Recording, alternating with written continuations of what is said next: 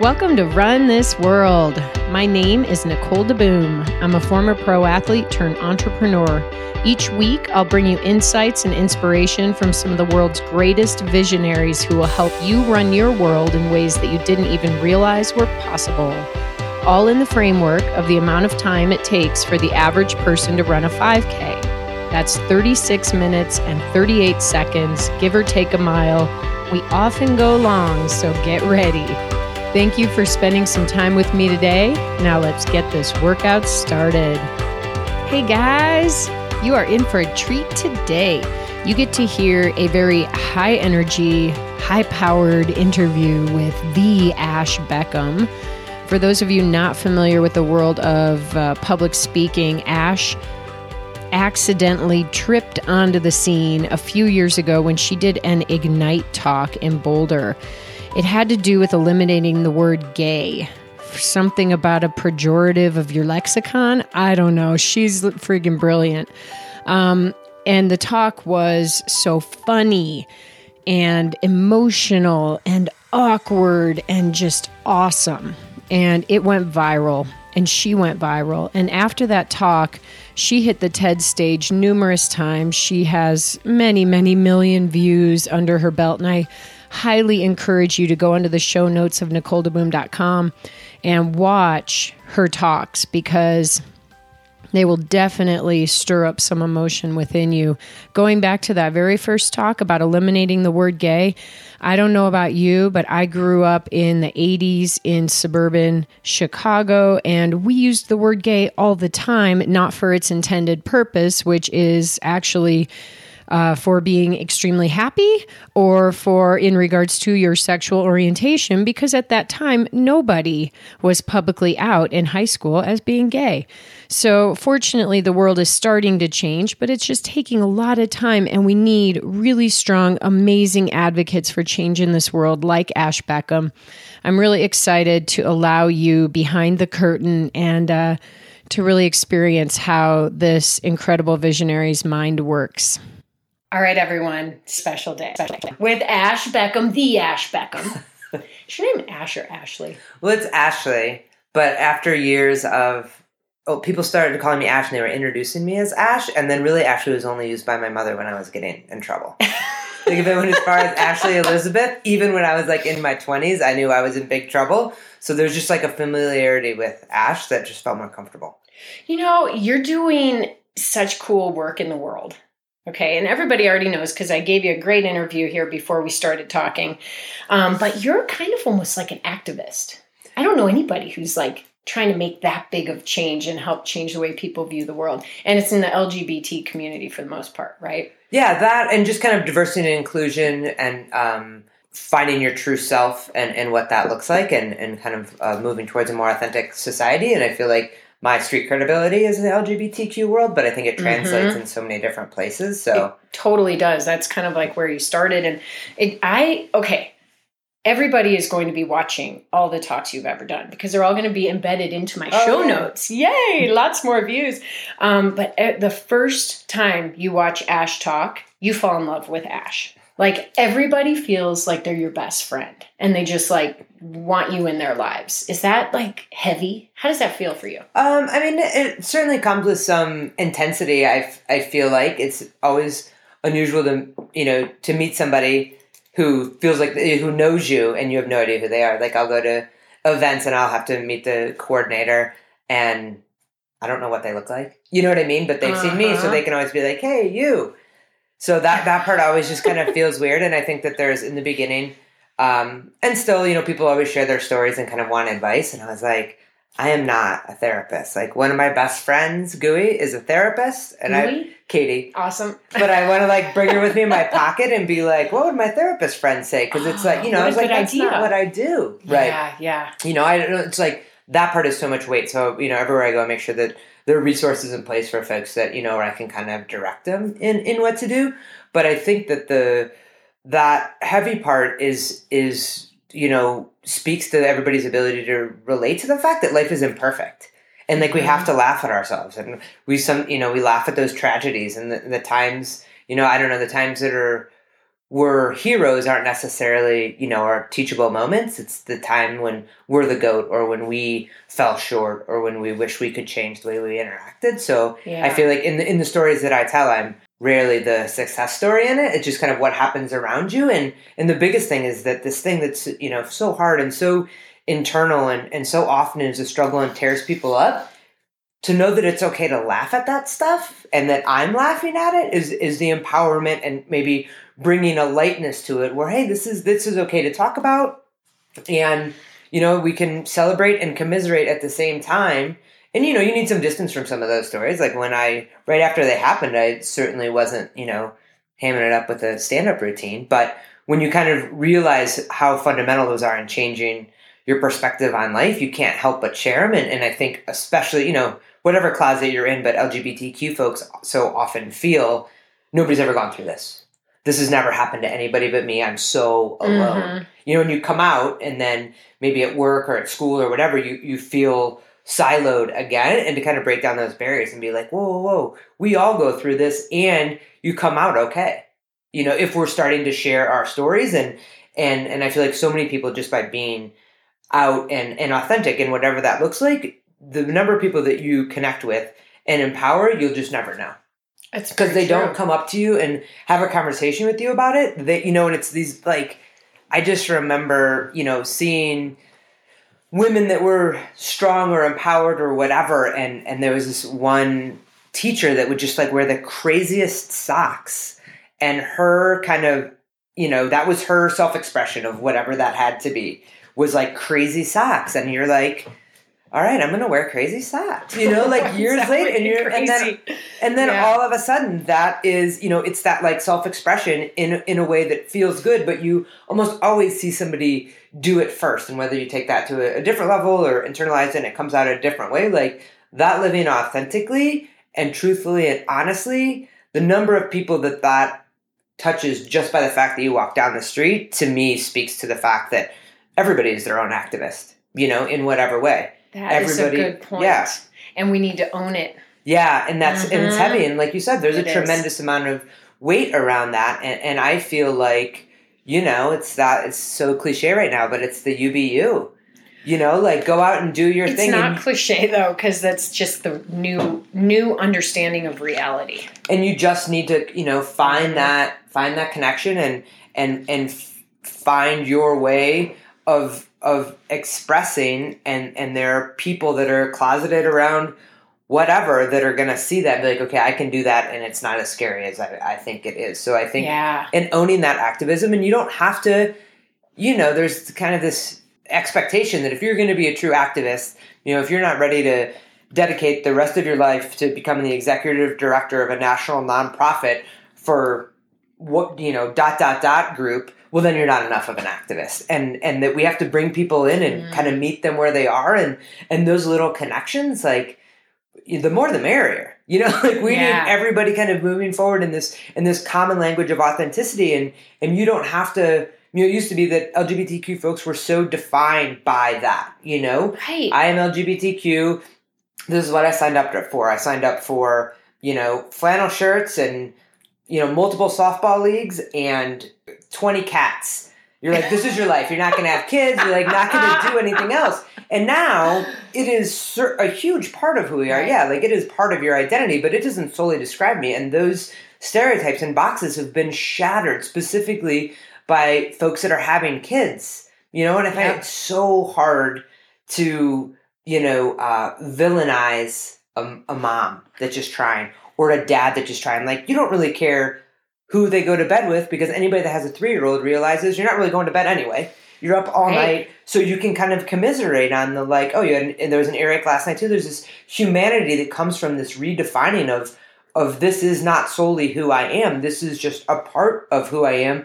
As I think any of our straight brothers and sisters would say, I don't define myself as heterosexual. Yeah, that's part of who I am, but it isn't the only thing that describes me.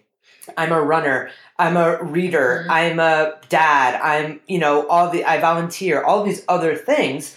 That's just a little part of it, and and we're kind of making the switch where the LGBTQ community is kind of landing in that in a in a in a more comfortable way. you know, but there's kind of pushback on both sides because you'll have these, you know, kind of old school activists that you know wag their finger of like you have to dedicate your life to this and and and well, just being who you are is is helping other people. right. And that's what you're doing. And you know, you hit on so many things right now. I just want to cover all of them. We're going to run out of time. I know it already. We're going to have to run a 10K today. Okay, cool? I feel good about it. Um, you know, what was it within you? And I know you went through, well, first of all, it's very different now, I think, than when we were growing up. How old are you? Uh, forty three. We're the same age. No, Yeah. actually, I'm older than you. Okay. One year. Um, but same generation, you know, it, it wasn't, if you were gay in high school, you didn't tell anyone. No way. you actually tried not to be, probably. Yeah. Oh, for sure. And now it feels like it, that's changing a bit. Maybe not everywhere or for everyone, but it's changing a bit and becoming people just more accepting in general of other people. Like, who cares? What's the big deal? So the other day, there was like a, a headline on USA Today. Some actress who I didn't even know, and they're like, she's declared that she's bisexual.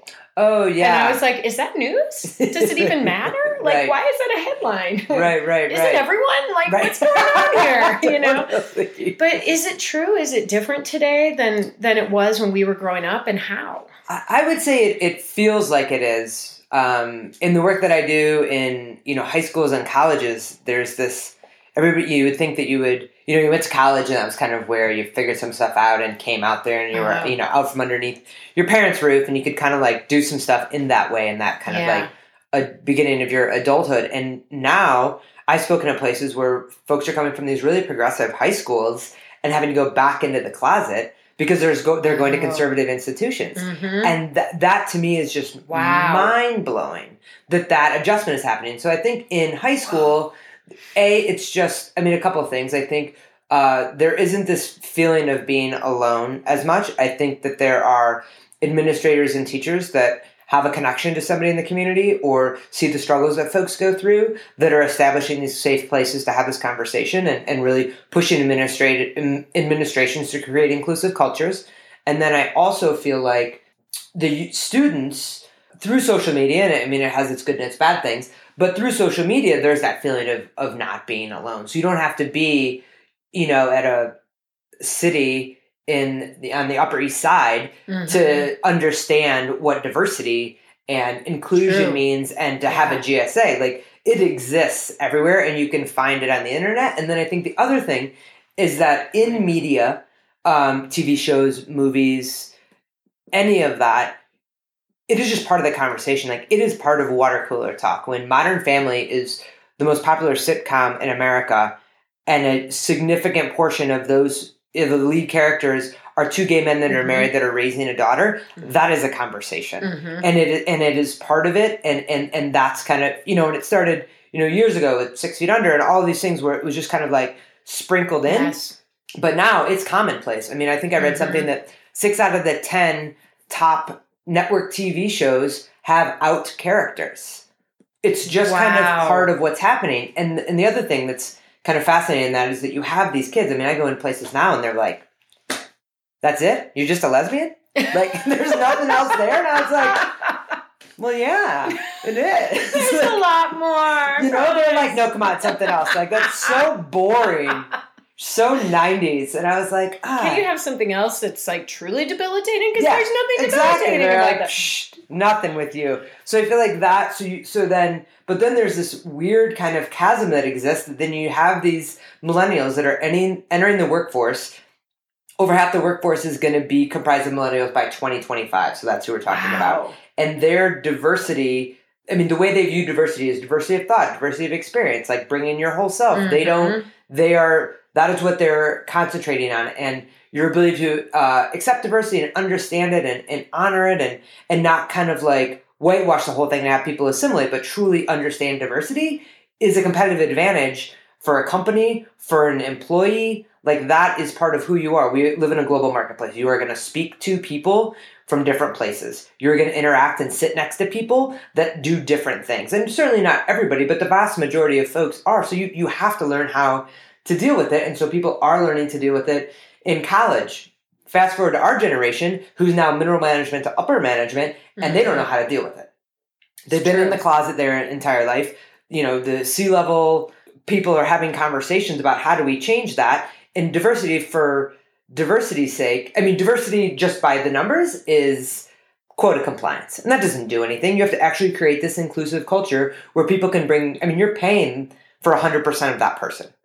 And if they're only bringing 80%, you Yeah. are losing money. And, Yep. and that, you know, when we finally have had these studies that are showing greater profitability in diverse institutions, then C suite people are having these conversations of like, okay, we got to figure this out. Like, as uncomfortable as you may be, like, this is important, A, for our bottom line, for recruiting and retention, for Mhm. everything. But you have this middle chunk that's us that really struggle with what that's like, you know, because it's the same thing as before. If you've been in the closet at a company for 10 years, there is a betrayal that comes with your coming out. I know it's true, and it shouldn't feel like that, but it does. And you've lied. I mean, it's it's like you can't. I mean, you can justify it for a thousand Yeah. ways, but you didn't tell the truth. And for people that, and that's the other thing I feel like that LGBTQ people sometimes when we get in, you know, the kind of oppression Olympics version of it, the closet, although it is like a challenging place,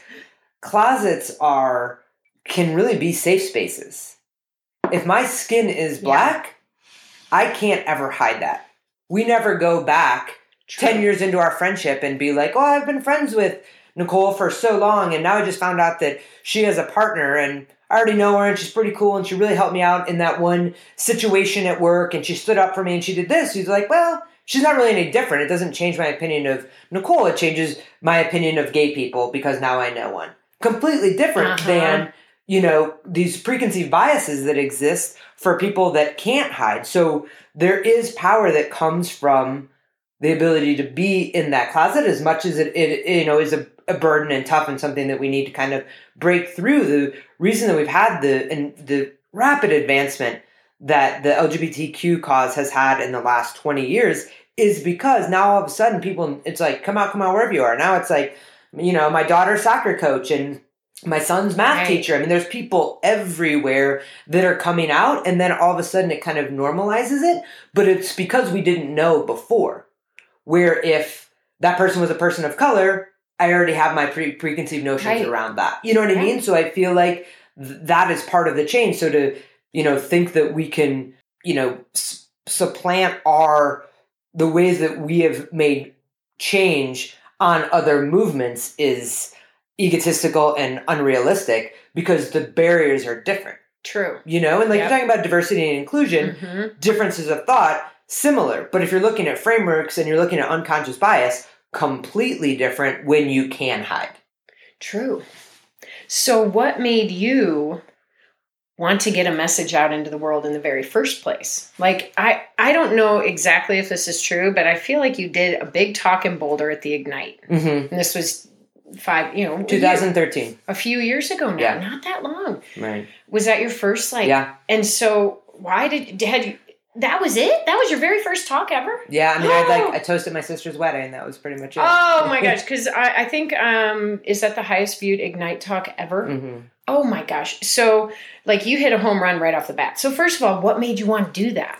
And tell, like, I know what the talk was about, but maybe explain a little bit. Sure. Well, it was. I mean, the motivation was because I had had this recent influx of kids in my life. Friends of mine had had kids. My sister had had kids, and I knew, you know, and, and well, let me backtrack. In December of 2012, I saw. I went to my first ignite, and I saw somebody there, and it was the first guy that went, like not the warm up, but the first like actual Uh-huh. speaker, and he spoke about his ups and downs with weight loss Okay. and he was hilarious and awkward and funny and like nobody in Boulder talks about that. Men never talk about it. And then here's this guy and I like the feeling that he invoked in me and his like rawness and and bringing people in with his courage to Mhm. address a topic like that. I I wanted to recreate that feeling. Like the way he made me feel, I wanted to make an audience feel. It just I was compelled to do that. And it was a, you know, a challenge and I hadn't really done speaking and had been, you know, working hard to figure out life and whatever that looked like and hadn't had a lot of time for creative stuff. So it was just this personal challenge of like, all right, I'm going to try to do this. And uh, so I I decided to, but I didn't really know what I was going to talk about. And you know, marriage equality in Boulder is not really a relevant conversation. You know, I feel like Yeah. people, if, if you don't agree with it, you're in the closet about that anyway. Yeah. so, but like, what was going to resonate? What was like change that we could make happen in our own community, knowing that you have these people that are coming to this event that are, you know, progressive thinkers and, and want to be challenged. And, you know, Yeah. Ignite's tagline is enlighten us, but make it quick. So, like, Right. how do you kind of dive into this little nugget? So, um, with this influx of kids in my life, you know, I knew for me I was going to have to speak about something that was I was really passionate about, Mhm. um, and it was um, having friends that were teachers and friends that worked in the school system, knowing that the use of the word gay in a negative way still existed. You know, that people were like, oh, that shirt is so gay, or that test was so gay, or this practice is so gay. And these are these are kids in this town who have LGBTQ friends who consider Mhm. themselves allies that aren't understanding the effect of that word. And I knew these little ones that I loved would eventually run into somebody saying that, and they probably wouldn't say it about them, but they would say it, and it'd be that little like dagger, that Yeah. little like they're saying that in a negative way. They're talking about my aunt, or they're talking about Ash, and and Right. and and how do we make that change? How do we flip that? Was kind of the thought. So you know, there's a difference between tolerance and acceptance, and it was you know this kind of like inclusive. You know, before I even knew what I was doing, this creating inclusive culture and just making people aware because I feel like it's our responsibility as activists to do that. If you're saying something that is offensive to me, Mhm.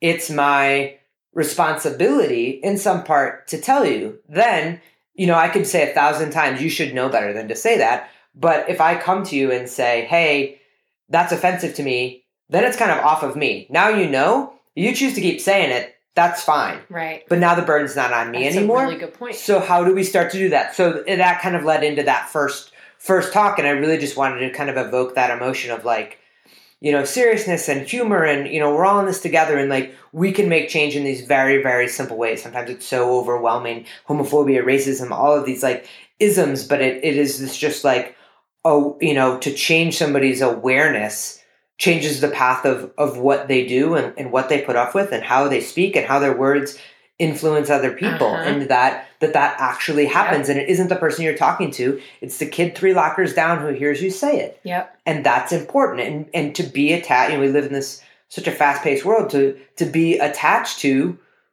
choosing the words that we actually mean Mhm. not these ones that are just convenient that are in our you know repertoire that we just say all the time and don't even think of the way they affect other folks Yep, it's true. You know what's funny is I went to college, but I had to look up the word pejorative. you used it a lot in that talk. That talk was incredible, and it was it did all those things you said: hilarious, awkward, uncomfortable, funny, courageous, like everything at once. And you like hit a home run here. You've got you know half a million views on that. And that's great. And then you went on and you said, "Well, maybe I have something here, right?" Mhm. You start the internet started, uh, as as you term it, blowing up. Yeah, I mean, it was like it certainly fanned the fire. I was lucky. I got um, the folks at Upworthy.com, Adam Mordecai, uh, who's awesome, picked it up, and that's the point that it kind of took off and and Mm-hmm. went a little bit crazy. It's like getting that word out there. But the original, you know, I feel like so many people want to know like what's the secret to to views, and I don't feel like I have the answer to that because I've never I've never done it for that. It was like just to Yeah. make those people, and I knew I had like friend, my family, my friends were like streaming in because they just like live stream Oh, Ignite. cool. so I was like a couple buddies that were around, and then you know I had like my bastion of folks like in their row twenty across in the theater, but but that was about it. And then and then it took off from there, but it was never. It was just changing the community. So in the talk, you say, "What happens if somebody uses the word gay around you?" And I think in your talk, you you said maybe you chose not to say anything. You know, what do you do now? I mean, I feel like people. At least I'm I'm lucky enough now that it doesn't happen too often. Yeah. and I feel like, and that is you know partially because of me, and and, and you know. Preach, I preach to the choir a lot, so that that doesn't really happen. But I feel like it does. You you you have this conversation, and also I feel like allies are more likely to stand up now. Like it's completely different for Yeah. me to say, "Hey, I'm gay," and that's really offensive to say. It's completely different for you as my straight ally to go up and be like, "Hey, you know, is that really what you meant? Did you mean to say that?" You know, you're just like, and I mean, now you kind of do the, "I'm sorry, I think I heard you wrong. What did you say?" And people will rarely repeat it because they're caught in that moment Mhm. but you kind of blame it on yourself of like I, I know that I didn't hear that right, or you know, kind of depending on your position of power relative to what's Right, going on, right. and also like how important is that relationship to you? Is it just like somebody you don't care about, you know, in line at the grocery store? Okay, that's fine. Is it a family member? Is it somebody that you're going to have to work next to in the cube next to you for the next decade? I think there's nuances in involving that Yeah. and, and becoming a resource, but I think that you do a, a you know, I, I'm sorry, what was that? And I've Yeah. yet to have somebody do that, like do that to somebody and have them say exactly what they said. Well, what I meant was, Mhm. and they self correct because they know Right. They realize. exactly. Um, you know what's interesting too is that the kids are the ones who are often bringing that perspective and clarity because they're innocent. They don't know anything, and that's great, and that's how we should always be, right? Yeah, But absolutely. it's the people around them that are more uncomfortable.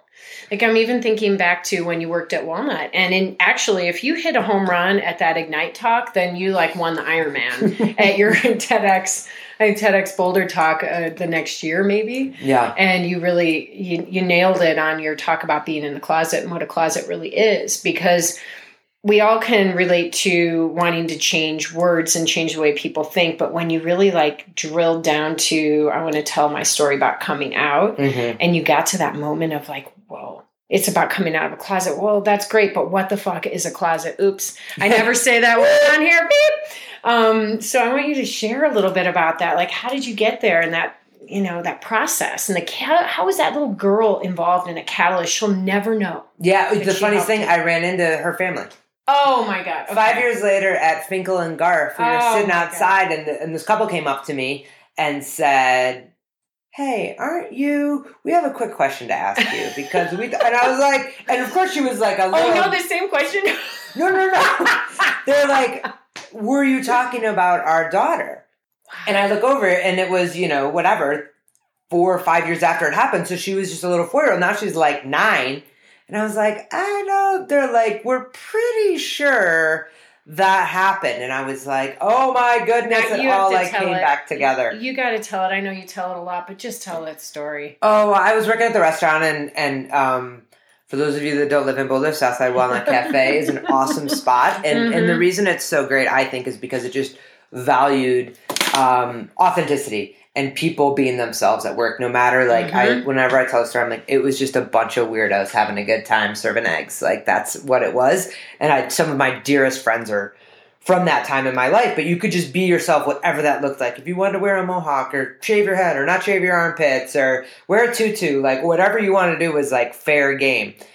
And there was a group, a couple, a family that came in, and, and a lot of times, and I had a shaved head at the time and baggy clothes, and you know, it was kind of. Um, I mean, I feel like we go through when we f- have the self expression, we kind of figure stuff out. There's almost a vigilance about it yeah of like, I don't want you to wonder anymore. Like Like, I am, I'm just me. I'm aggressively out Yes, exactly. Did you ask? Because I'm going to tell you, even if you didn't. You know, and so this was there was this like th- that was just important in my self expression, and so when um when this I would get the you know are you a boy or a girl and it would be this very innocent question from you know little kids, uh, but I would get so angry and you know I'm like you're in Boulder, Colorado, Yeah. like look at this look at this place. Look at what you're doing. Look at where you are. Like do you only buy your girls trucks and your i mean your girls dolls and your boys trucks? Like is there no gender fluidity at all? Like what are you teaching your kids? Mhm. you know and that's just part of the conversation is that openness with kids around that. So so i knew i was going to say something because I've been so angry. I was just mad all the time. And i'm like a pretty jovial person. I mean so i'm was intense. this building like for years were you just getting angrier and angrier? Yeah. you know because you would i would get you know you anybody who's done any sort of like gender bending self-expression or other folks i'm sure where you get like when you're the only in a room you get like the double take. You just do. Yeah. and it would happen a lot and people would stare and they like try to figure you out and those like stares just grate on you for a while of like i don't always want to be an activist. Like i just want to walk mm-hmm. around with my shaved head and i want you to try to figure out you know, if I, you know, you look at my breasts because that defines me as a woman, but then you look at my hair, so then you don't really understand it, and I don't even mm-hmm. know that you're there, but I can I can feel it, and that feeling, and then constantly having that battle was just it would it would build and build and build and build and build, and so I you know, you wouldn't say anything, I because I I was an employee and also I was working for tips, so you just like go off on a table. So then eventually, like you, I had to say something. So you know, it happens. Are you a boy or a girl? And there's this like, you know, the dad like nervously looks at his newspaper like he didn't hear it. You know, like rustles it. He's uncomfortable. And the mom like shoots her like, "What did you just say?" at the kid. and so I'm about to like go off on this family because you like have these fake conversations in your head all the time. And I'm about to like lose it, and I look down, and there's this four year old girl in a pink dress, and she wasn't like challenging me to some feminist duel. She was just like, "Are you a boy or a girl?" In the same way they like, "Are you a table or are you a window?" Like they don't know. It's just like you you're categorizing things Yeah. in the way you need to know. And I've never seen anybody that looks like you, so please tell me. So you can't. I mean, then I realized it's just this little kid. So I kind of squat down next to her and say, I know it's kind of confusing. My hair's short and I wear baggy clothes, but I'm a girl. And you know how sometimes you, you know, she, she has like a pink princess dress on. Sometimes you like to wear your fairy princess dress, but other times you like to wear your comfy jammies. Well, I'm more of a comfy jammies kind of girl. This kid does not miss a beat, looks me dead in the eye and says, My favorite pajamas are purple with fish. Can I have a pancake, please? Like, that was it. Like, oh, you're a girl. How about that pancake? It's like the easiest conversation. And then all of a sudden, it like literally, like if my head could have actually exploded, it changed everything because you were like, it's not always a fight. It doesn't have to be a fight. Like it was just a, just a kid with a question, but you get, you know, the I had had so many interactions. I mean, a fair amount, but interactions that were negative or you know, fearing my safety, walking around with my partner, like whatever that looked like. Your hackles are constantly raised. You're ready for a fight. Were your hackles then just down? Like, was it a moment and then everything shifted for you? I mean, it pretty fundamentally shifted. I feel like then all of a sudden there was this like, and that, I mean, without even knowing it, that kid was so funny. And like, had I gone off on that table, I might have felt better for all the times I had and made up for all the times that I kept my mouth shut. But like, how would that have made any change? It's like reinforcing this stereotype that they that the family maybe potentially had or whatever that looked like. You know what I mm-hmm. mean? And and so for me i was really interested in kind of continuing that dialogue and and, and it isn't you know we feel like around you know social or political causes that everything is so soundbitey now that if i don't have the perfect 15 second soundbite to change your mind or put you in your place True. about the way that you just offended me and get you to either instantly change or tuck tail and run, then I'm a failure. And that's such an insane way to create social change. Like, what if it's your mother? What if it's your boss? Like, we have to actually have dialogue. It isn't this Right. like, I'm either a coward that can't say anything or I like jump up on my soapbox and berate you until you're done. Like, that's not where change comes from. No. Change comes from conversation and like, you know, in the back of their head, oh well, we met that lesbian at the Walnut, and you know now so when you we saw see somebody four years later. four years later, and they were just like hanging out, and they're like, we have, you know, and I feel like now, especially in town, I get a lot of like, oh hey, you, you know, I liked your TED talk, which is just so people are so kind and you know generous and, and respectful and, and love to have a dialogue about it, and, and I, I feel so lucky that it resonated with so many people, and I was like waiting for the you know TED talk conversation. They're like, was that TED talk about our family? Like, what? You're like, what? You want royalties? They're Forget like, it. when she was this little, and I was, and then all of a sudden, you know, they were like distinctive things about the couple that started to come back, and I was like, oh my goodness, I'd never seen her again, and I don't know if they, I can't remember if they were, they came in and maybe were visiting, and then they've since moved back or whatever the story was, but I like, you know, had never seen them again, but had this like fundamental like when you're that real and authentic and honest, like this kid was, like.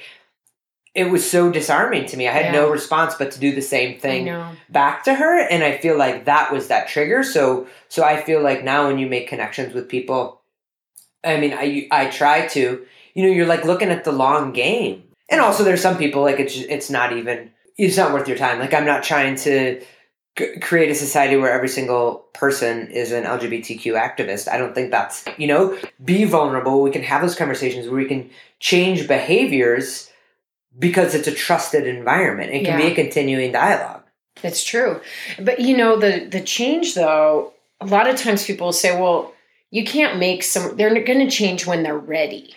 Which I kind of agree with. Like, you can't just take an alcoholic and throw them into rehab, and usually that doesn't work. They have to get to a point where they want to make the change. Absolutely. So, is it, you know, you just have to keep being you? How does that happen? How do you get someone so they're ready to make the change? Well, I think that it's, you know, at least with my family, it, you know, we're super tight, and my parents uh, were high school sweethearts, and they've been married going on 40 years now um, and are still there on like a road trip right now with each other around Durango and driving around. They're like cute as could be. I love them. And my little sister, and there's just the four of us, and we were super tight.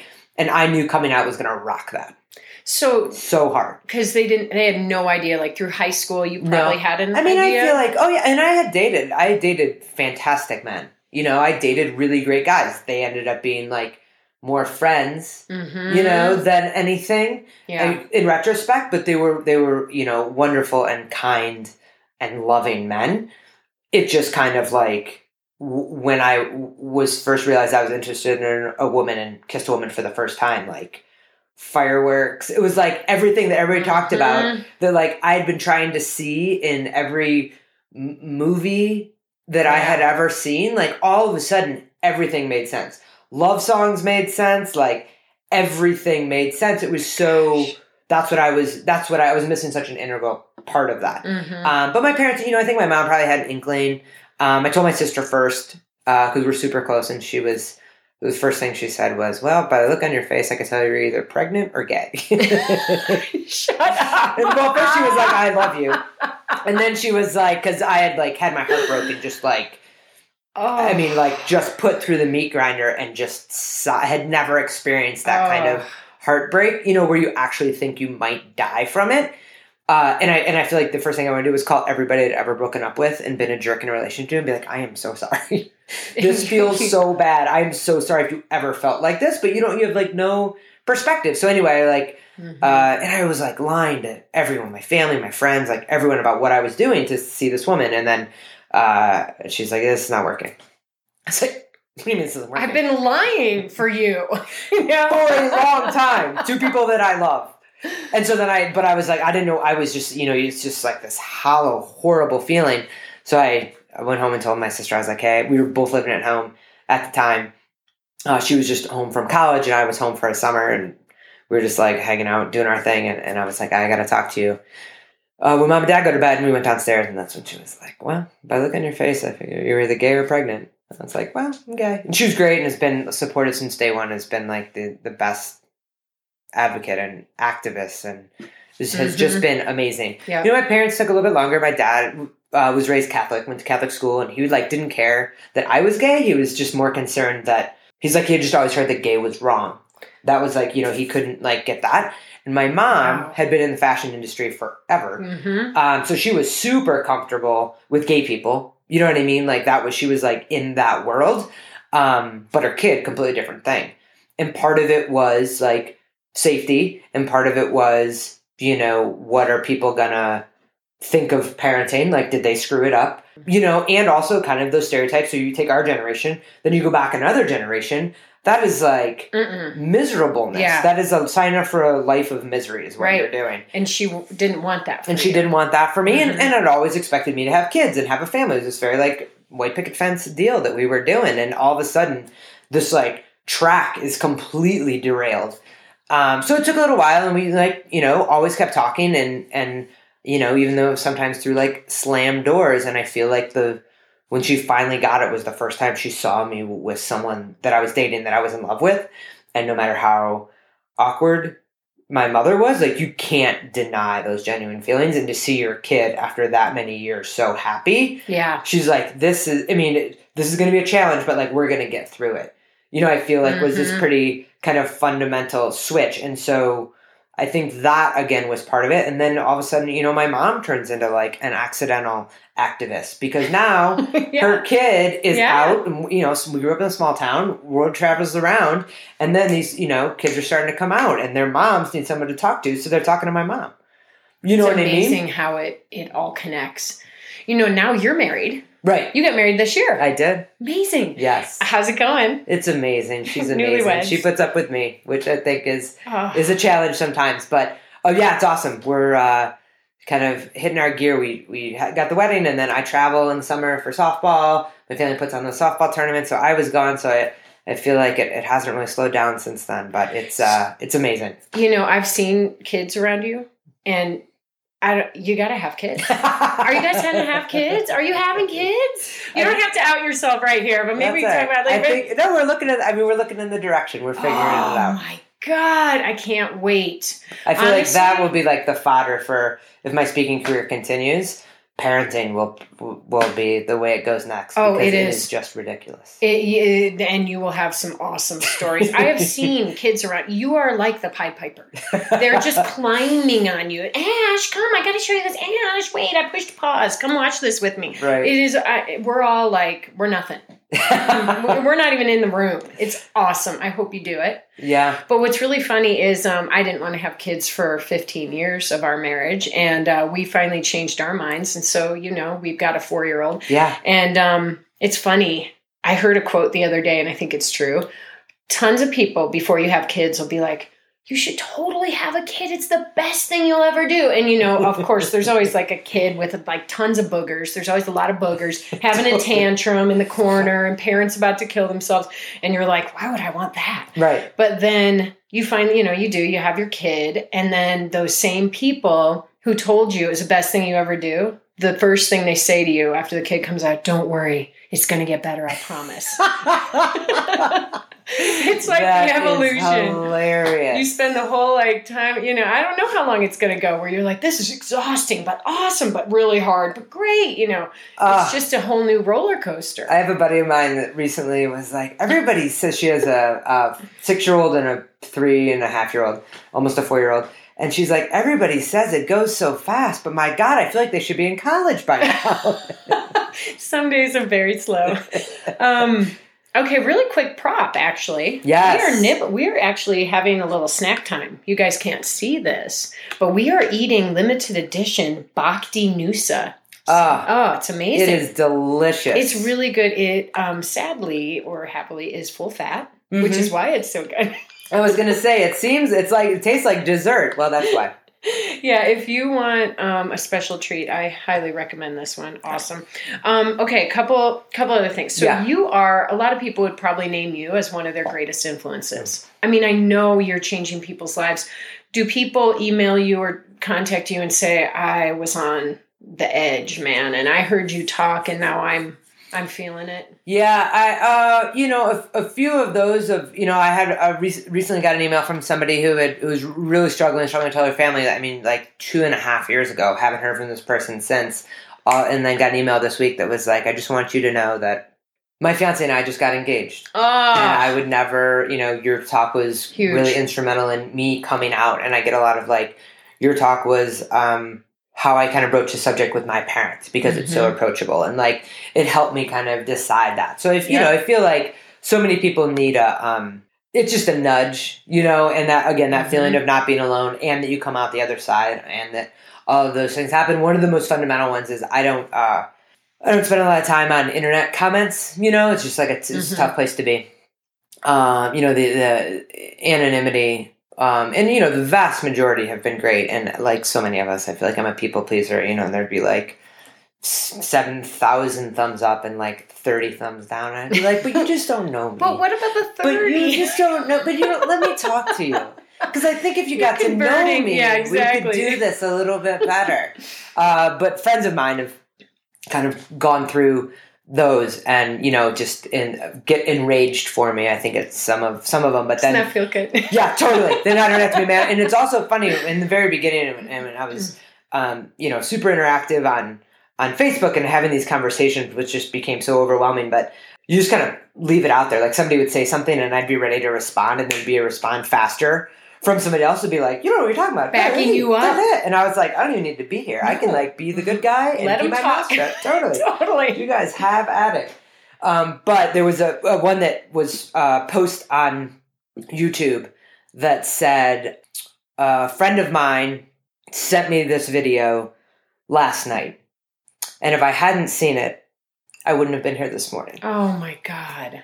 Which is just like that is just heart wrenching. I remember I was at a uh, event in New Jersey when I when somebody sent me that and it just stopped me in my tracks of we all have the power to do that. You know what I mean? We all have the power to to have that influence and it doesn't matter if your message has, you know, one viewer that happens to be your daughter or 8 million views. Like it doesn't really make a difference like that human connection is is real and our struggles are real and it's important for people that feel like they're at their most desperate Mhm. to see somebody who who who's on the other side of it that Yeah. had that same You thing and there's like a through it. happy ending yeah. Yeah. there was i was at a an event um this week and or two weeks ago i guess and somebody else somebody came up and was like um, I just want you to know that uh, one of my best friends really, lo- you know, loved you and, and really wanted to come come see you, but it wasn't going to happen.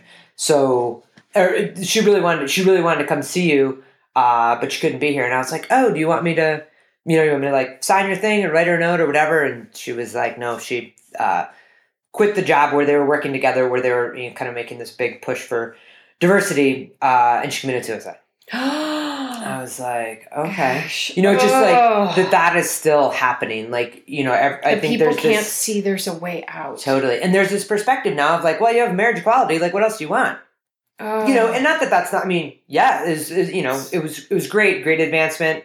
You know, I think super important. But there's a difference between. I mean, we only need to ask our brothers and sisters of color if a Supreme Court decision Right. makes change. I know, Brown versus Board of Education, and did not eliminate racism. right? It is that like grassroots, fundamental community changing of hearts and minds that needs to happen to Yeah. actually change the environment that we're in. And when that happens, that's when we start to see this significant change that people don't have that kind of desperation and there's nothing i mean yeah light at the end of the tunnel with the supreme court decision but at the same time that doesn't mean the struggles are over doesn't mean that kids are still not struggling doesn't mean that you know people are still not they're, they're not preaching hate that kids don't feel like they have a way out that they can't tell their parents that they i mean they're four times more likely to lgbtq kids four times more likely to be homeless four times more likely to engage in risky sexual behavior and risky behavior in general drugs underage drinking things like that. Those numbers are just real and they're like real here. Mm-hmm. You know Everywhere. let alone other places in the country. So so i feel like that kind of connection to to think that it's over it just it just isn't. Mm-mm. and It's so how do we how do we do that you know grassroots change? And i think that's through creating allies and sharing our stories and being out when we can. I mean that was kind of i remember the first woman i dated was pretty closeted and uh, then i came out here and dated someone who was the opposite of that and then i remember going back home and being and you know this group of friends and just like grabbing them and being like what are you doing how are you not out like this is a miserable existence right. but also all in good time you know like Right. sometimes They had to be ready. yeah, and sometimes you Mhm. getting up and looking yourself in the mirror that morning is as out as you're going to be. And that's it. And who, you can beat this part, who the hell do I think I am telling you how out you need to be? But that being said, because people exist there, those of us that can be out have a responsibility, not necessarily to speak for the masses. Like, I am not Lorax that speaks for all the lesbians. That is like not my thing, right? but I'm out there to share my story and my journey. I don't have all of the answers. I can just go out there and share my truth and my process, and people relate to it as they can and as they can't. But I'm, you know, I, I feel confident in in in who I am, and I feel comfortable. I live in a place that's safe. That's. Um, you know, I work for myself, which makes it easier. Um, I have a great social network of uh, friends and family members and friends of mine that are like family, straight, gay, whatever. I have an unbelievably amazing wife. Like I have all of this love and support in my life that if I go out and it's like a little bit scary and I still go into like my awkward 14 year old self and I'm like, what are they going to like me? What are they what are they going to do? You know, but you like have to, I just feel like there's, there's a responsibility to be out in whatever way that you can, you know, and, and different challenges for different people. Like my wife goes into multiple, multiple meetings, probably once a week when someone asks her what her husband does. Right. So then she has to come out. Completely different changes. Right. People haven't asked me about a husband in 30 years. You know what I mean? Like nobody's really asked me about that. But I feel like for her and, and, and other friends, Yeah. like that is like you are constantly coming out all the Right. time because Yeah. it looks differently and there and, and you can handle that in different ways. And she's, you know, so gracious and and kind and and um, has this great southern charm about her that that you know doesn't make people feel bad, but also n- never backs off from that conversation mm-hmm. of like, okay, if we're moving forward and we're gonna have this authentic relationship, you're gonna need to know right away. Actually, my partner, you know, my I, I have a wife, mm-hmm. and this is what she does. Yep. So so I feel like you know we all have our ways that we can do it, and sometimes it's you know leading the pride parade, and and sometimes it's just you know going to work and being you. There's just there's different ways that we can do it, and and I you know um, Jen had said you know you just Jennifer Brown is like you just up level. Mm-hmm. Wherever you are, just try to get one better. You don't have to like mm-hmm. catapult yourself. Just just try to make a little bit of change every day in the places where you feel safe and push your own boundaries and and be more expansive in your inclusion yes. and your word choice and stuff like that and, and it's these aren't these leaps and bounds it's just the next level up and that's how we have uh, you know these more cohesive communities where everybody's honored it's it's not so your kid can come out to you if they're gay i mean that's part of it but it's also what happens when their little friend at school comes out or is having gender identity issues or their parents aren't respecting or whatever that kind of looks like like you are then like it or not a community resource and that has weight but it has a tremendous empowerment. Yep that's true. Ash we have already run like 8k i have to go pick up my kids soon. Oh yeah no that's okay. But i want I have a bunch more questions. There's so many good um, messages coming out about acceptance and judgment and being who you are and ripping off the band-aid mm-hmm. you know and just getting it out there mm-hmm. so in the end i ask every person who does a podcast to give one piece of advice one nugget that will help people run their worlds in a bigger and better way what's your nugget ooh that's so much pressure i wish mm-hmm. i could have pre-thought this one too bad um, this is ash under pressure um, i would say striving for perfection is a waste of energy. Like we're gonna be, we are imperfect humans. That is like the beauty of us. I, you know, tell all of my stories and when I do my talks, and um, you know, if I got up and told everybody how great it was and this like you know yellow brick road path that I took to coming out, a that's boring, and b who relates to that? People don't relate to perfect. People relate to real. So like part of that authenticity is being awkward, of being uncomfortable. You know, if you if you're not comfortable saying something, if you're not com- even if it's I'm not comfortable coming out, or my family members saying I, I, I don't I'm not comfortable saying Ash has a wife. Like not that it's I mean they're incredibly comfortable and loving, but like those words get jumbled in your mouth if you haven't said what. I mean, it was hard for me when I first had to say it. We'd be like, woo, woo, woo, woo, you know? But like, the first time is easy. Second time, I mean, the first time might be really tough. Second time, it's easier. Third time, it's easier. Fourth time, it's easier. Like we just mm-hmm. we we get more comfortable the more we do it, and to think that it's not going to be awkward and that we're never going to miss. Like we just need to own when we do it and try to get better. And that, to me, that is running your world because those expectations of perfection in yourself or in others, you're set up for a letdown. But if you you know, uh, strive for authenticity and embrace that imperfection, we see all those little ways that we're human, and that is the most cohesive connection that we can have as a community, and to kind of reinvigorate ourselves. Ash, awesome way to put it. I will embrace the imperfection with you any day. Yes, absolutely. I love it. And be awkward and crazy at the same time. Absolutely. I hope everybody ran a slow 5K. Thanks so much for coming on absolutely. today. Absolutely. It was so fun. Love you and all the work you're doing. Love you too. I just feel so lucky. I have the most incredible people in my circle of friends, and I am so happy to count Ash Beckham as one of them. After listening to this interview, I'm sure you all feel like you're friends with her too, and she would say the same thing. Uh, so please, if you see her, go on up and say, Hello, Ash. You know, she'll take you in. Um, uh, again, I encourage you to check out her videos. Her Ignite Boulder talk, her TED talk, and her Evo So Live talk are all on NicoleDeBoom.com in the show notes. You can just Google her in YouTube. You'll find a ton of cool content to uh, whittle away your free time. Also, if you are in the Boulder area on December 13th for our second Tuesday event, I believe it's December 13th, um, Ash is going to be one of our featured speakers, which is completely awesome. Really excited about it. In fact, we're doing a little Facebook promotion to see what word we want her to focus on for that evening. Um, so make sure you check out Skirt Sports Facebook page for more info about the event. And uh, come on over, see Ash live and in person, and experience what it really feels like to be enlightened and to stop wasting your time. All right, folks, on that note, you know what time it is. It's time to get out there and run this world. Have a great workout. We'll see you next time.